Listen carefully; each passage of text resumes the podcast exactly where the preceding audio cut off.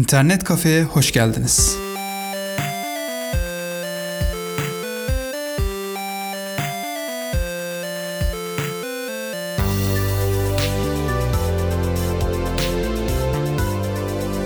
Herkese merhaba. Ben Barış Mancar. Bu bölümde 2020 yılı itibariyle 40. yaşını kutlayan Pac-Man oyunu ve bu oyunun sektörü olan etkisinden bahsedeceğim.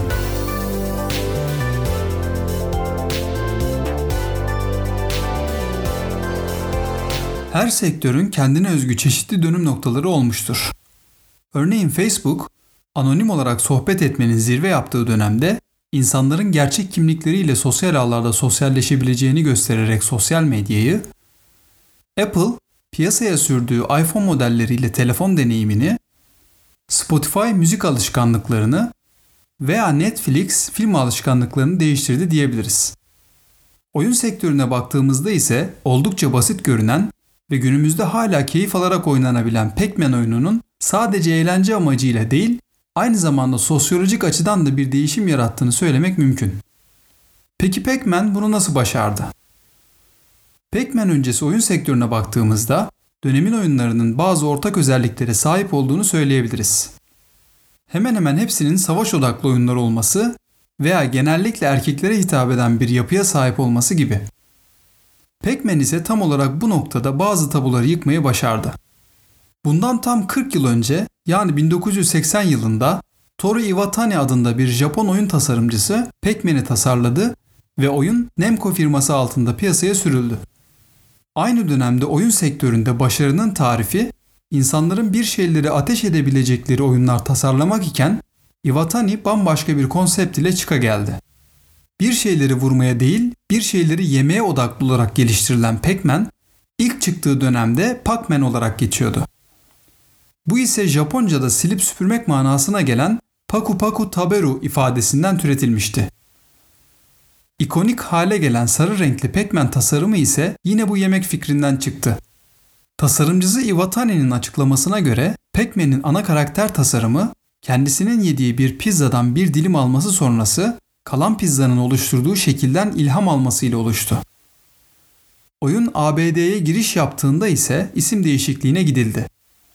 Pac-Man ifadesindeki Pac kelimesinin hokey diski anlamına gelmesi ve buna ek olarak çocukların P harfi yerine F harfini kullanarak bunu argoya dönüştürebileceği düşüncesiyle oyunun adı Pac-Man olarak güncellendi. İsim değişikliğinin de bir etkisi var mıdır bilinmez ancak oyun Pac-Man adını aldıktan sonra ciddi bir yükselişe geçti. Pac-Man teknik anlamda da oyun dünyasına bazı önemli yenilikleri getirdi. Örneğin Pac-Man'de ana karakterin güçlenmesini ve hayaletleri yiyebilmesini sağlayan büyük noktalar, bugün oynadığımız oyunlardaki karakteri güçlendirme mantığının başlangıç noktası oldu. Ayrıca Pac-Man'deki bölümler arası gösterilen geçiş animasyonları da o dönem için pek alışıldık bir görüntü değildi.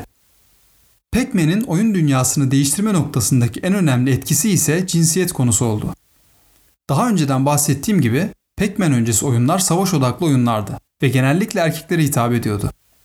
Bu oyunlardaki ana karakterler ise genellikle erkek karakterlerden oluşuyordu. İşte Pac-Man tam olarak bu noktada tabuları yıktı.